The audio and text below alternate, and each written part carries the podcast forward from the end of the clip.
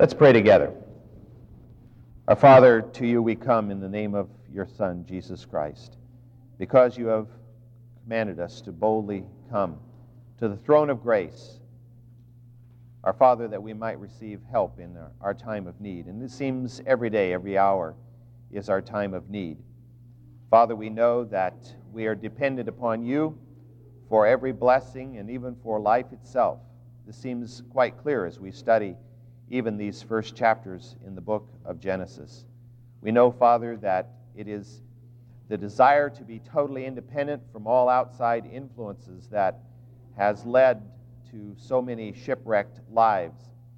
Lord, I pray that we will recognize our total dependence upon you for life and health and strength and wisdom and for all that makes up this life. We ask you to be with us now in these moments to guide us in our study of the Word of God. And Father, we pray your special blessing on the service that is going on at this hour also, and that you'll be very present with us all. In Christ's name, amen. Genesis chapter 3, beginning at verse 1. We began to look at this passage last week, and we'll continue on with it this morning. Genesis chapter 3, verse 1. Uh, outlines back there you'll need.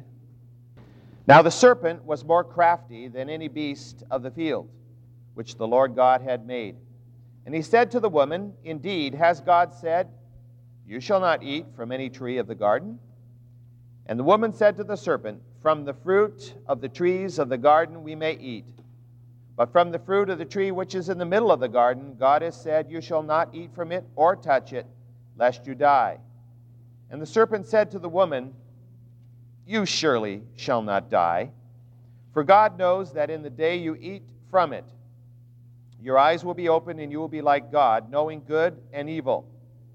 When the woman saw that the tree was good for food, and that it was a delight to the eyes, and that the tree was desirable to make one wise, she took from it its fruit and ate, and she gave also to her husband with her, and he ate. Then the eyes of both of them were opened, and they knew that they were naked. And they sewed fig leaves together and made themselves loin coverings. At the end of class last week, I made the point that obviously the serpent was not a normal animal in this particular story. He was a normal animal that becomes involved in the story in a supernatural way. There is no animal and there was no animal capable of tempting Adam and Eve in the spiritual realm, in that no animal possesses a spirit. There were certain fleshly parts or appetites involved, and we know that quite well. But the primary battle in this whole thing was spiritual. So obviously, the serpent was possessed of some spiritual being. And it noted the fact that it doesn't the being is not named other than simply the term serpent being used here. So we turned to Revelation, and we won't turn to it again this morning. And we looked in Revelation 12 and in Revelation 20. And we noted that the scripture there talks about the serpent of old. It goes on to refer to him as the dragon, as the devil, and as Satan. Now, the term serpent of old is certainly a reference back to this passage in Genesis. And so the other terms being synonyms used in this particular passage or those passages in Revelation uh, help us to understand who the spiritual being was Satan, the adversary. Now, exactly who is this person and, or this being and where does he come from? Well, there are two passages often referred to Let's turn to the first one in Isaiah chapter 14. Isaiah chapter 14, beginning at verse 12. Isaiah 14, 12. Turning to Isaiah 14, 12, we read this How have you fallen from heaven, O star of the morning, O son of the dawn? You have been cut down to the earth, you who have weakened the nations. But you have said in your heart, I will ascend to heaven. I will raise my throne above the stars of God. I will sit on the mount of assembly in the recesses of the north. I will ascend above the heights of the clouds. I will make myself like the Most High. Nevertheless, you will be thrust down to Sheol, to the recesses of the pit. Now, the context of this passage is a prophecy against the king of Babylon. But in this prophecy, God is giving to Isaiah vision behind what was the driving force in ancient Babylon. This, the New Testament tells us that we wrestle not with flesh and blood, but with principalities and powers and so forth. So that the great titanic struggles that go on today are, are driven by spiritual forces.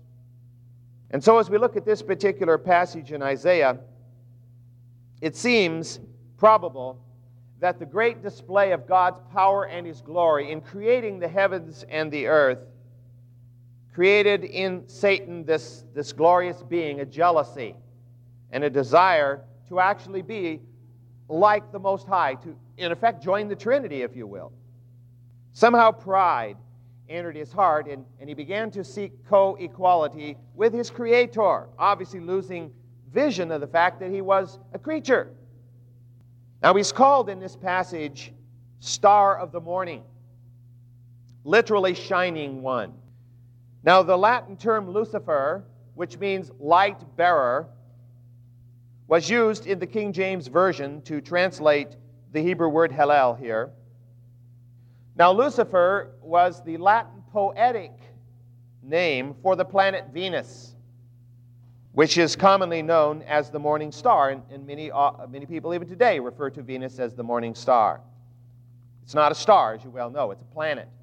But to the ancients, they had a hard time distinguishing stars and planets other than the movement of the planets. That's why they call them planetas, wanderers.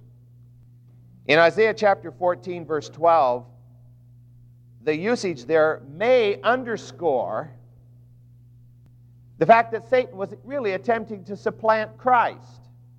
Because later at the end of Scripture in the book of Revelation, chapter 22, we're told that Jesus Christ is the bright morning star.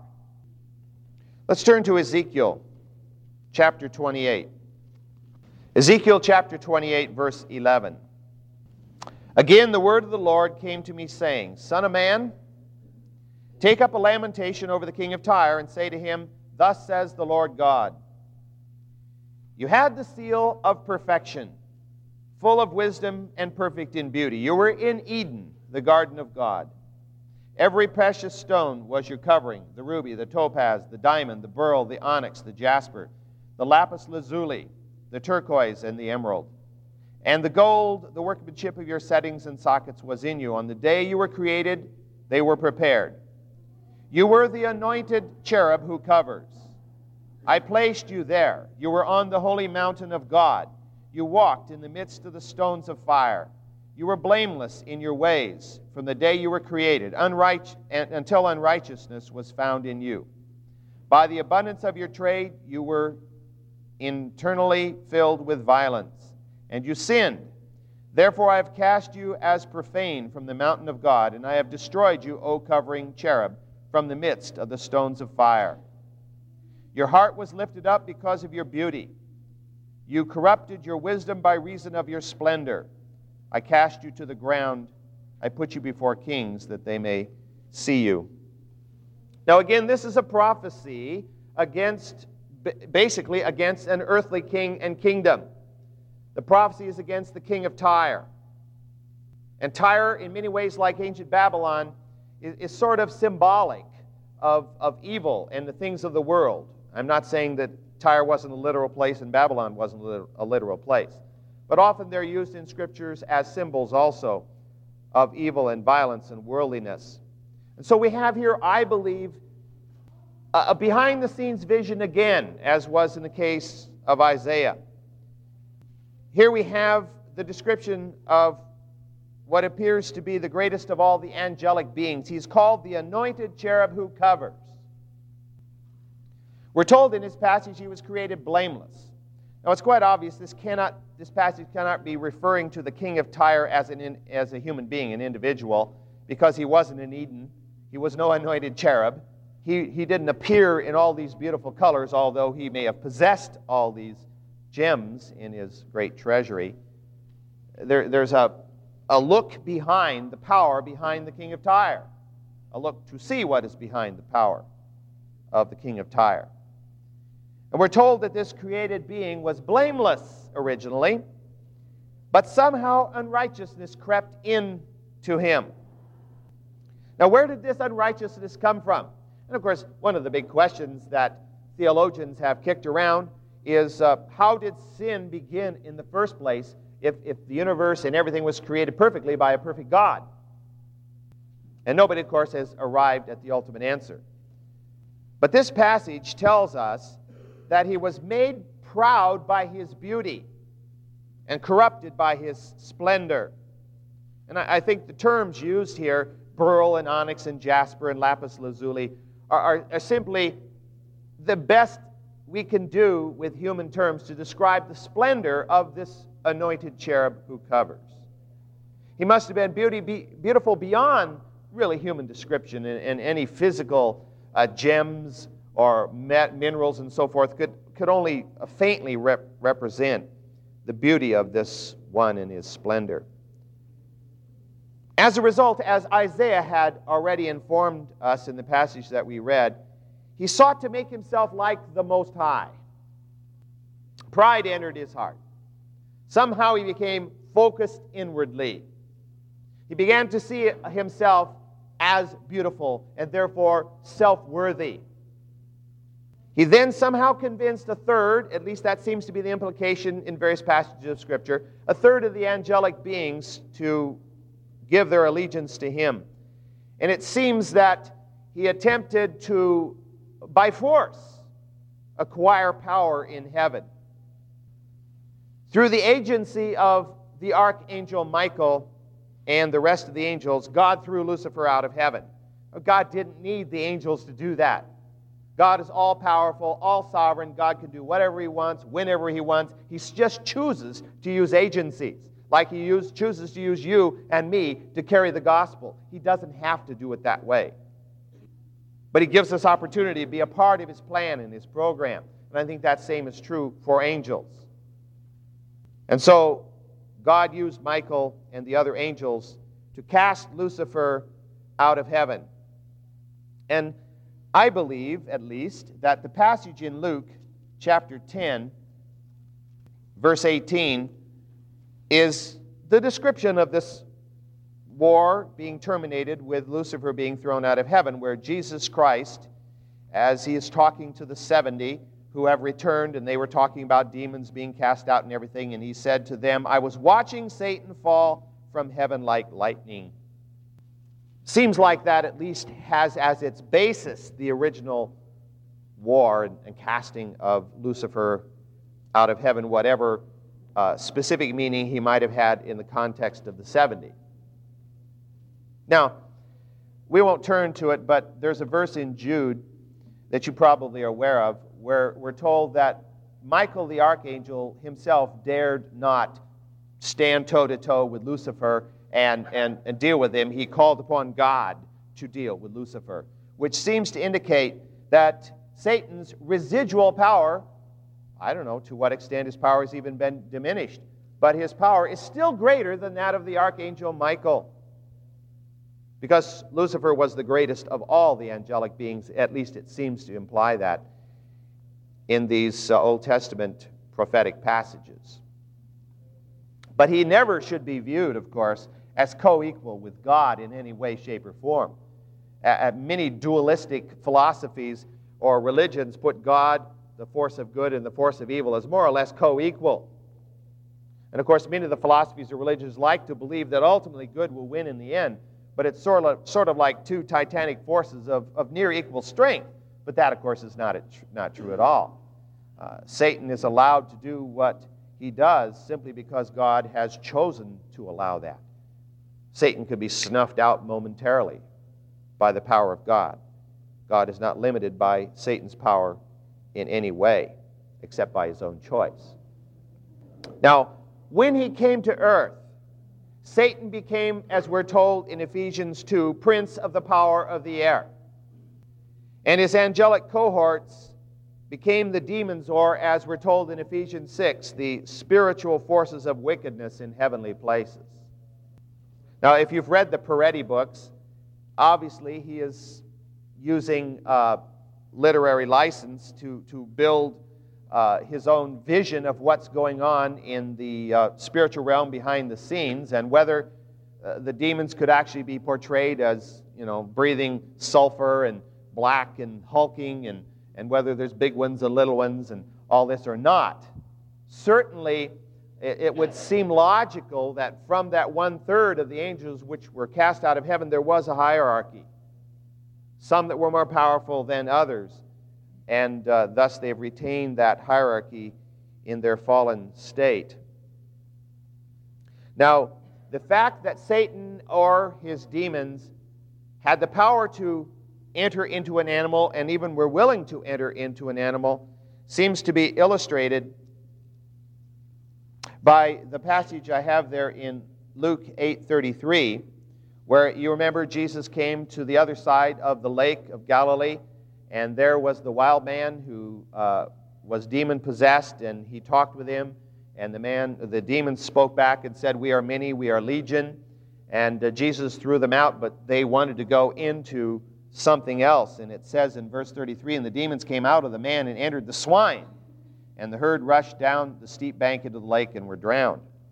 Seems foolish, but nevertheless, you don't usually credit uh, demons with a lot of, uh, you know, intelligence, yes, but uh, wisdom, no. They went into the herd of swine. They, they entered the bodies of those animals. And so it's very logical for us to, to think of Satan entering into the body of this animal called the serpent, Nachash in Hebrew, and to pervert the God given prudence. We, last week we talked about the, the Hebrew word here for the serpent. It, well, let me go back to Genesis here, chapter 3, verse 1. It says, The serpent was made more crafty. And the word it translated crafty is also translated prudent in passages such as we read in Proverbs. And so this, this good characteristic is now being perverted by Satan. And of course, you and I can think of many attributes and characteristics which are possessed by us as human beings, which Satan perverts, or which we allow to be perverted, which the fallen nature of human race has produced in a perverted way. Uh, I mean, all we have to do is, is think about one of the most powerful driving forces we have, and that's the sexual drive. And to know that it's been vastly perverted from what God originally intended it to be to what it is today a source of so much violence and death and destruction and, and horror.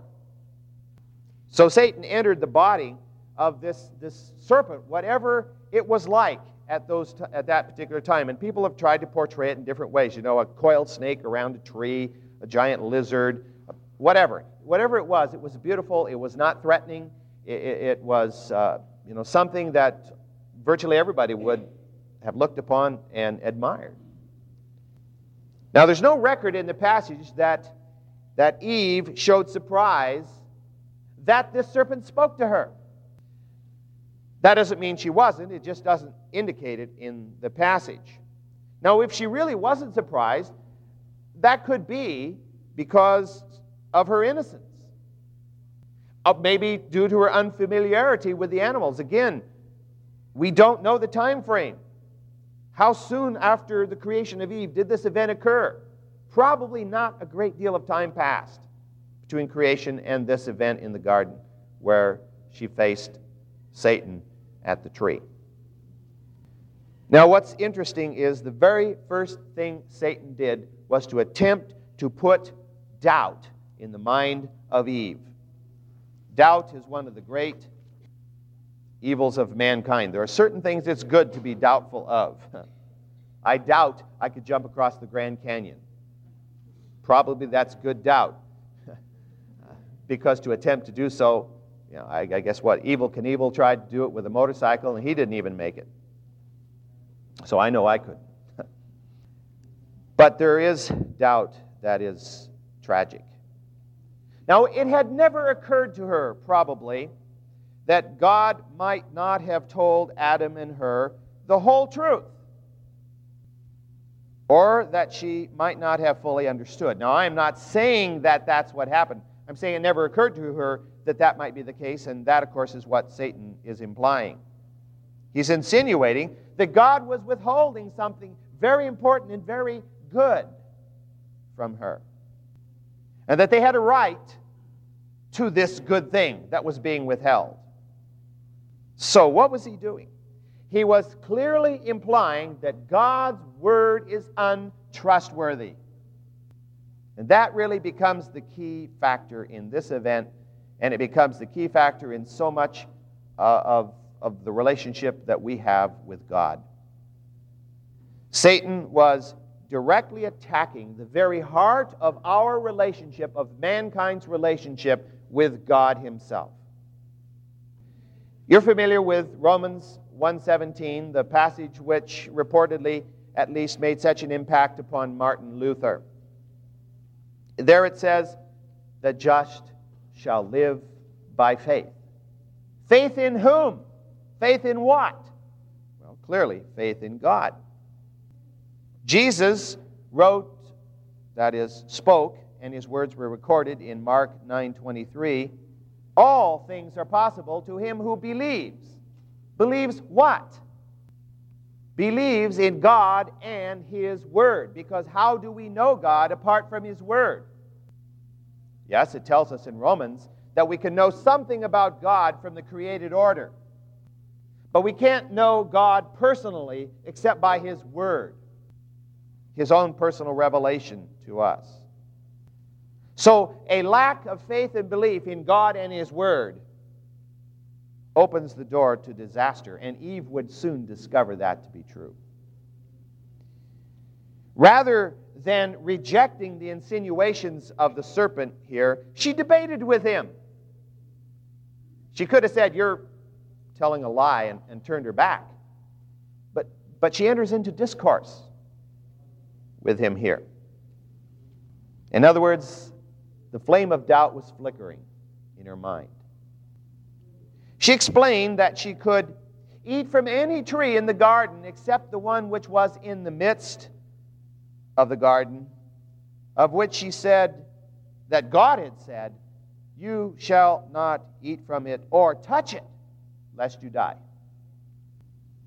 Now, as You'll note there on your outline, page 12 now, there are some key points or key teachings that we might extract from this at, at this point. Let me read a, a verse from James chapter 4, verse 7. Submit therefore to God, resist the devil, and he will flee from you. Now, we have no idea really from the Genesis passage whether Eve knew who Satan was or that she had any idea that that's what who was talking to her at this time. There's, there's no in, implication there relative to this. My thought has been is it not possible that in the walks with God in the garden, which seem to be implied in the book of Genesis, would, would God not have instructed them about, about Lucifer, about Satan? Would he have not said anything about them? Well, we, we can't prove that one way or the other from Scripture. Would seem logical, though. Of course, God's logic is beyond ours. But whatever the case was with Adam and Eve, you and I have no excuse for being ignorant of Satan and his devices because we have the whole book of Scripture which teaches us not only the truth about God, but warns us of Satan and his devices and gives us so many examples of how he caused or at least tempted people to sin.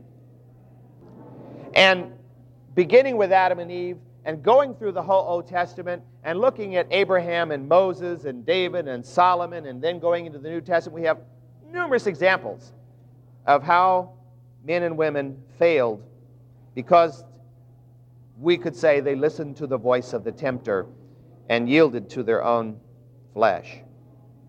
You and I must be prepared, I believe, to use this verse frequently, and, and I trust you do. Generally speaking, uh, my wife and I use this verse quite a bit. We've even used it coming here to this class. We've had the experience in the past in teaching other classes that the enemy can cause things to happen which are very disruptive, even to something like this. And I'm not referring to that over there right now. that, but what I was thinking of is like for here today, we've mentioned this before you, we have two tape recorders here. Why? Well, before in the past, when we've depended on one, everything was working absolutely perfectly. Then for some reason, the end of the class, nothing was on the tape, or it was all screwed up, you know. And uh, we have found that little things like that. Now, you might want to just say, hey, it's just a technical glitch, but I think the enemy can stick his little finger down there and cause a technical glitch myself. I granted he can glitch two things, but we, we, we purposefully use this verse and ask God to be here because I've been in classes and taught classes where somebody asks such an off the wall question in the middle of class that we totally lose the point of what we're, we're going for and, and end up down some rabbit trail. And, uh, you know, I, I think those things happen because the enemy doesn't want truth to be planted in our hearts. A, a second important thing that at least I feel comes out of this uh, can be related in part from 2 Timothy chapter 2. Again, well known passages, passage of Scripture. 2 Timothy chapter 2, verse 22. Now flee from youthful lusts and pursue righteousness, faith, love, and peace with those who call on the Lord from a pure heart, but refuse foolish and ignorant speculations, knowing that they produce quarrels. Now, obviously, this passage was not available to Adam and Eve. They had no written scripture in their hands. But they were created in perfection. And they did walk with God, at least it seems to be, and talk with Him on a daily basis. Eve's knowledge of God should have caused a red flag to fly when Satan began to insinuate that God was not telling the truth, or at least not telling the whole truth that God was hiding something from them. Because, first of all, they were in perfection, and God had never hidden anything from them. Why could this be true?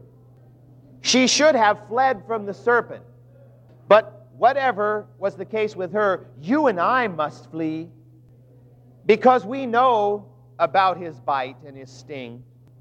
And we know how it can impact us and destroy us.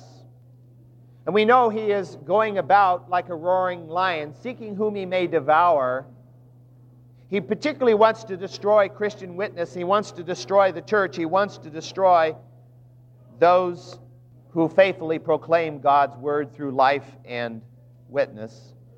And so it's important for us to be aware of his machinations and to be quick to flee and not to stop and debate with him because we will not win a debate with him because he is, of course, far more intelligent than we are.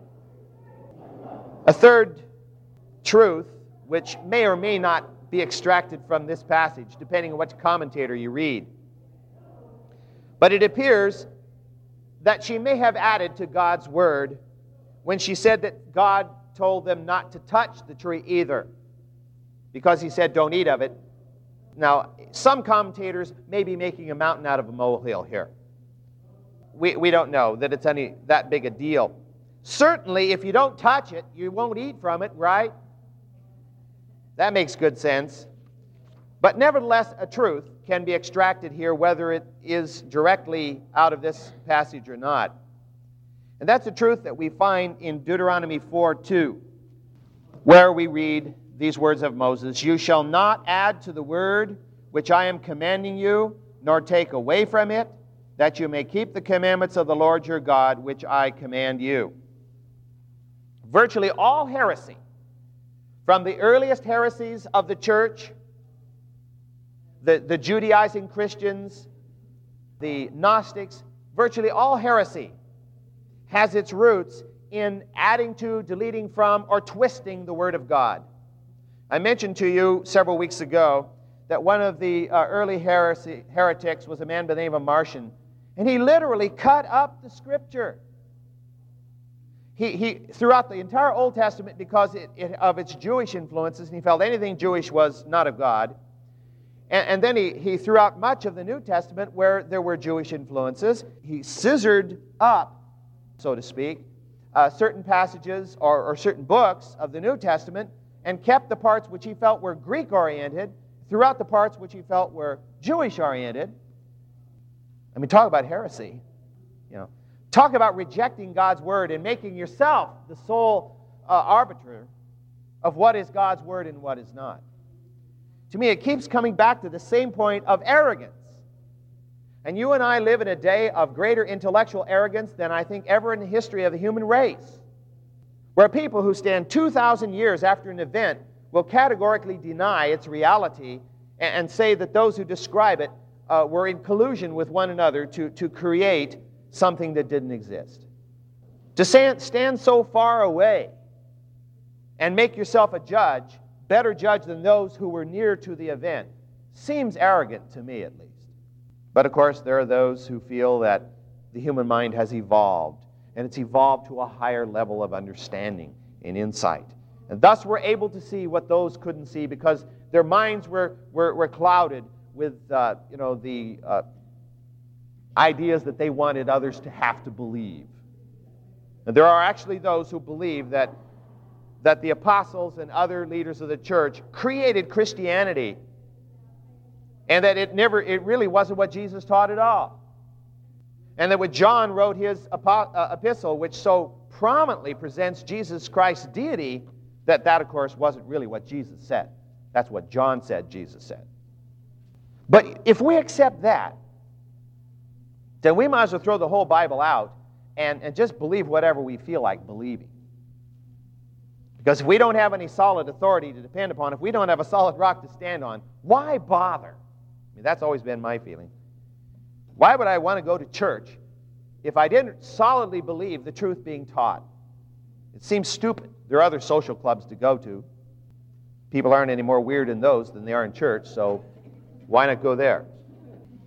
A fourth truth, I believe, that can be extracted here is that Eve seemed to be near the tree. Now, most artists actually render this as her standing virtually in the shade of the actual tree itself, with the serpent wrapped around the tree hissing at her, you know. Now, whether she was that near the tree or not, we don't know, but certainly she came near enough to it to take of the fruit.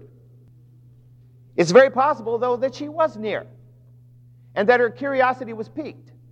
And she was just wondering, you know, it's really a beautiful tree. Why does God say we can't eat from it? And it's that point that Satan struck.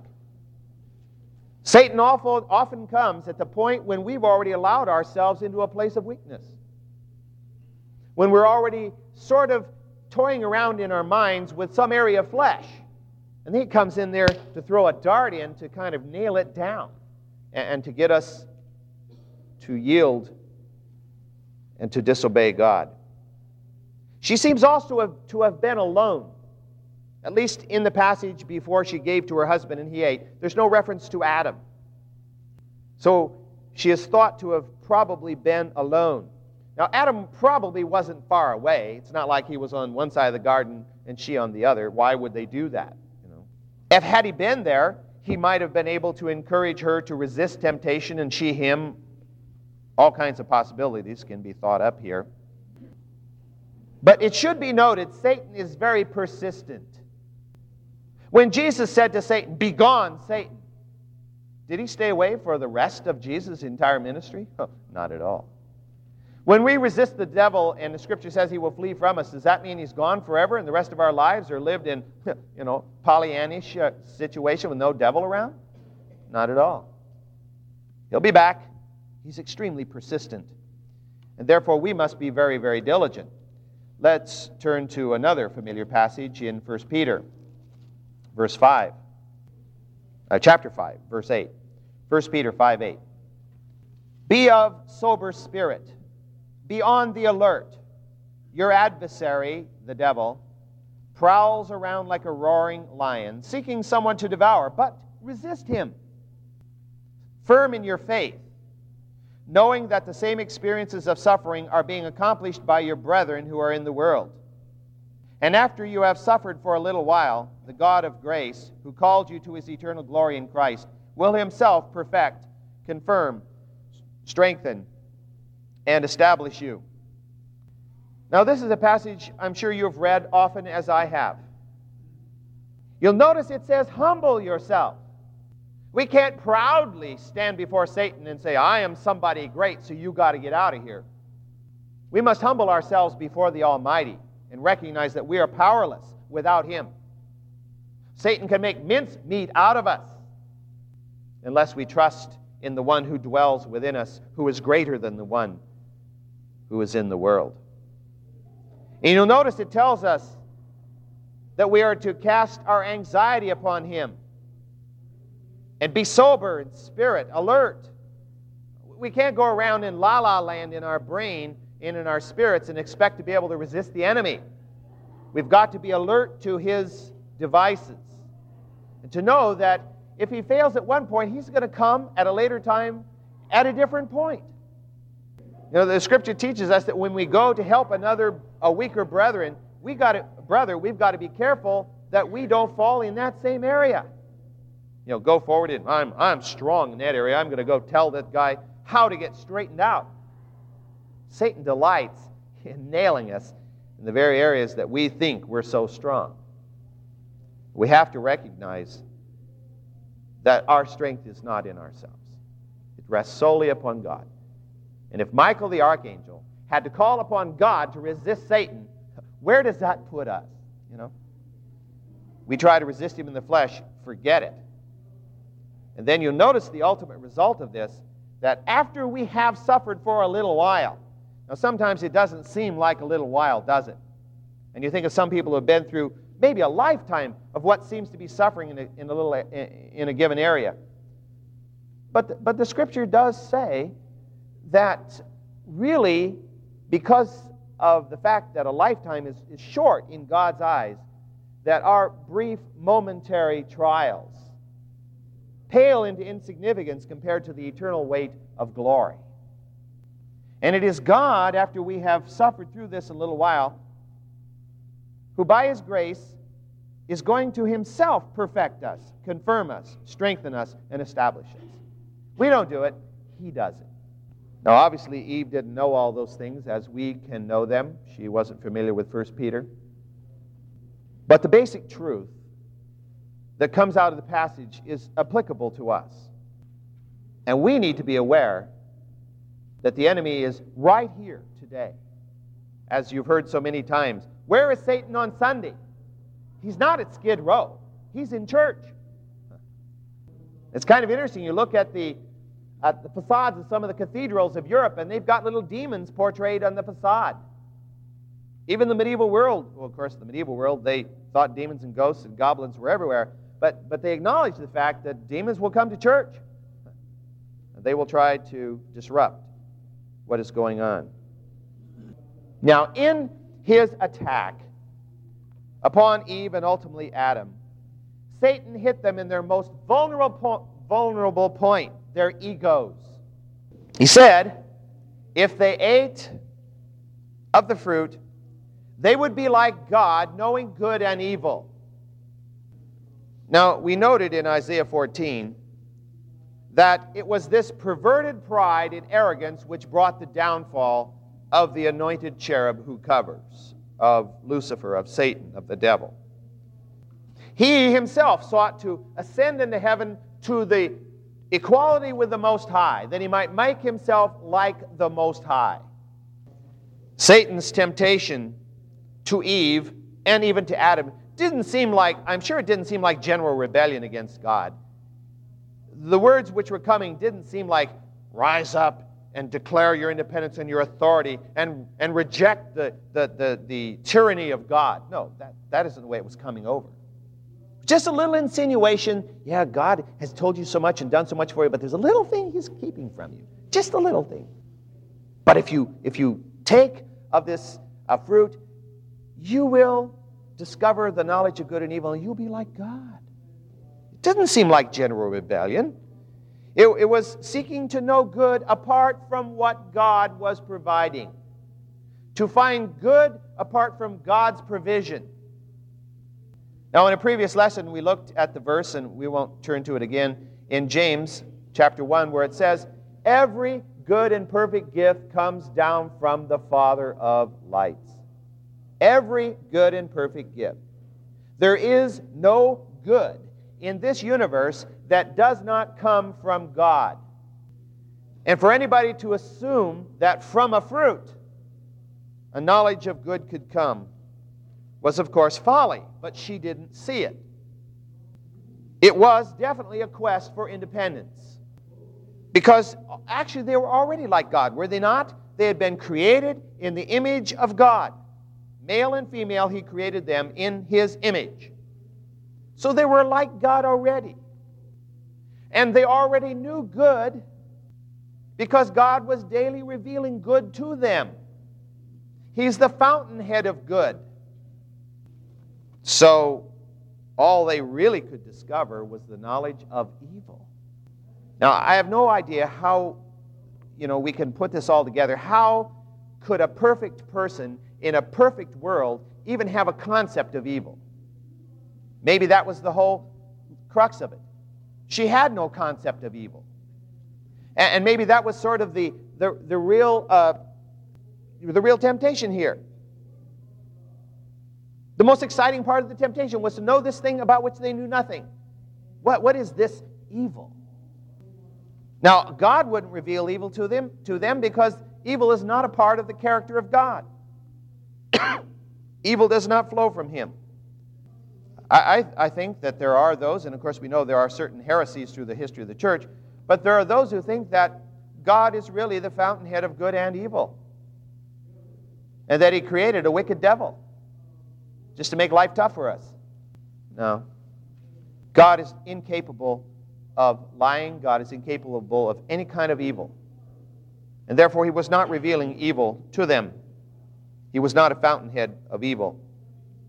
They apparently became convinced that this, they could possess this forbidden body of knowledge, and then they would be truly equal to God Himself. Satan was tempting Adam and Eve to do the very same thing he had already done. He was trying to create them in his image, or, or to make them in his image. The thought to be equal to God is a pretty heady thought. And of course, it proved to be a mere deception because far from becoming like God, they became gods in their own eyes. And they became disobedient to the true God. And mankind has been seeking to exalt himself ever since. And we have numerous uh, examples of it in Scripture. And of course, one of the most prominent one we'll be studying later on, maybe this year even, about the Tower of Babel, where, where mankind sought to exalt himself to heaven. And, and when you think about it, often what helps to lead us into sin is, is our thought of godness, going ahead and functioning in our own way, irrespective of what God has said, because that is an act of independence. You're familiar, I'm sure, with the first chapter of Romans, which seems to answer so many questions about a lot of things. In that first chapter of Romans, we read in verse 25 For they exchanged the truth of God for a lie, and worshiped and served the, create, the creature rather than the Creator who is blessed forever. It began in Eden. And ever since that time, mankind has been searching for deity, you might say. And of course, we live in a world today where it's, it's multiplying across the landscape.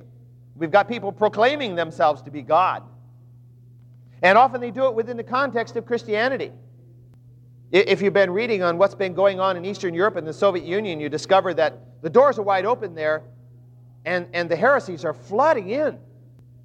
And even the Unification Church with its Sun Moon, you know, who's even his name drives you nuts. But, you know, who, who portrays himself as a later day Jesus Christ. And, you know, it plays upon man's desire to somehow deal with his need in his own strength. and to really be self sufficient, to be the captain of our own ship. It's in effect a declaration of deity. Are we gods? Well, tongue in cheek.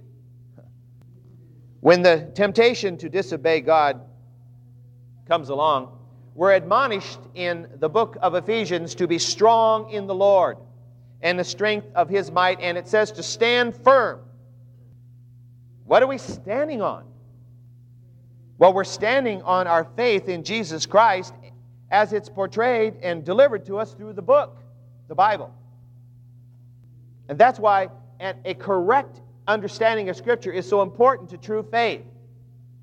And that's why every heresy perverts it. Whether they try to come to your door and tell you that Jesus Christ was a, was a great man, but he was not a God in the sense of the Father, he's a lesser God. Not, a, a, not the God with a big G, but a God with a little g. Or that he was the half brother of Satan, or some other nonsense. A perversion. You've got to pervert the Word of God because if you don't, people are going to believe the truth. and then where are you at? Unfortunately for Adam and Eve, they didn't stand firm in what they knew about God. They didn't, they didn't stand firm in the Word He'd already given them. And He'd already given them many words, and, and some of which are recorded in Scripture, that they were not to eat of the tree. But Eve ate of the fruit. She gazed at it, saw that it was appealing, decided it must be good for food. Now, she probably wasn't all that hungry. I mean, the garden was just hanging with edible, delicious stuff. And, uh, she, the, uh, well, I don't know. I'm assuming there wouldn't have been anything she would have eaten that would have been harmful. Now, you and I, we go wandering around through a strange forest someplace. We probably just don't pick everything that's hanging out there and eat it because we have some fear that some of those things might not be edible. And, you know, they might even be deadly. But not in, not in Eden, not in the garden. But, you know, on top of it looking good to, to eat, and, and do you and I ever eat just because it looks good and we're not necessarily really hungry? Yeah. It's called dessert. now, if you've eaten a meal, probably you're not really hungry, but we eat dessert anyway, don't we? Well, maybe we don't all, but uh, it's very, very common for us to do so. You've probably, like I have, run across some people who eat dessert first. Why eat dessert when you're, it doesn't taste so good anymore when you're not hungry? Eat it when you're hungry. The bonus was if, if the serpent is right, I'll get God-like wisdom. And so she allowed herself to be overcome by a temptation. And that is a key factor. She allowed herself to be overcome by temptation. God had not failed. And no matter what anybody tells you, the devil did not make her do it. And the devil does not make us sin either. He can tempt us, but he cannot make us. We choose to sin. James 1, again, verse 13. This is a verse passage that always hits me when I read it. Let no one say when he is tempted, I am being tempted by God. For God cannot be tempted by evil, and he himself does not tempt anyone. So automatically, God is ruled out in temptation and sin. But each one is tempted when he is carried away and enticed by what? His own lust. And when lust has conceived, it gives birth to sin, and when sin is accomplished, it brings forth death. We sin because we give in to our own lusts. The devil doesn't make us do it. God hasn't abandoned us to go ahead and sin. We choose to do it. That's why we can be well, in this life, we never will be sin free, but we sure can uh, go in that direction because we can change our choice. Now, it's not easy because inside our flesh, there's this, this beast, the old man that we keep dragging around with us, who's really hungry for a lot of things that the world offers. And sometimes they don't seem all that bad, sometimes they seem horrible. And they don't always seem the same to, every, to, to different people. And then also in, in 1 Corinthians, a passage that so many times, so many of us have memorized, 1 Corinthians 10, verse 13.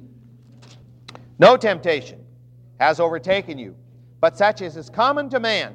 You and I are not the first one to face this temptation. Oh, I'm bearing the, the, the weight of it all because no one has been tempted as I am.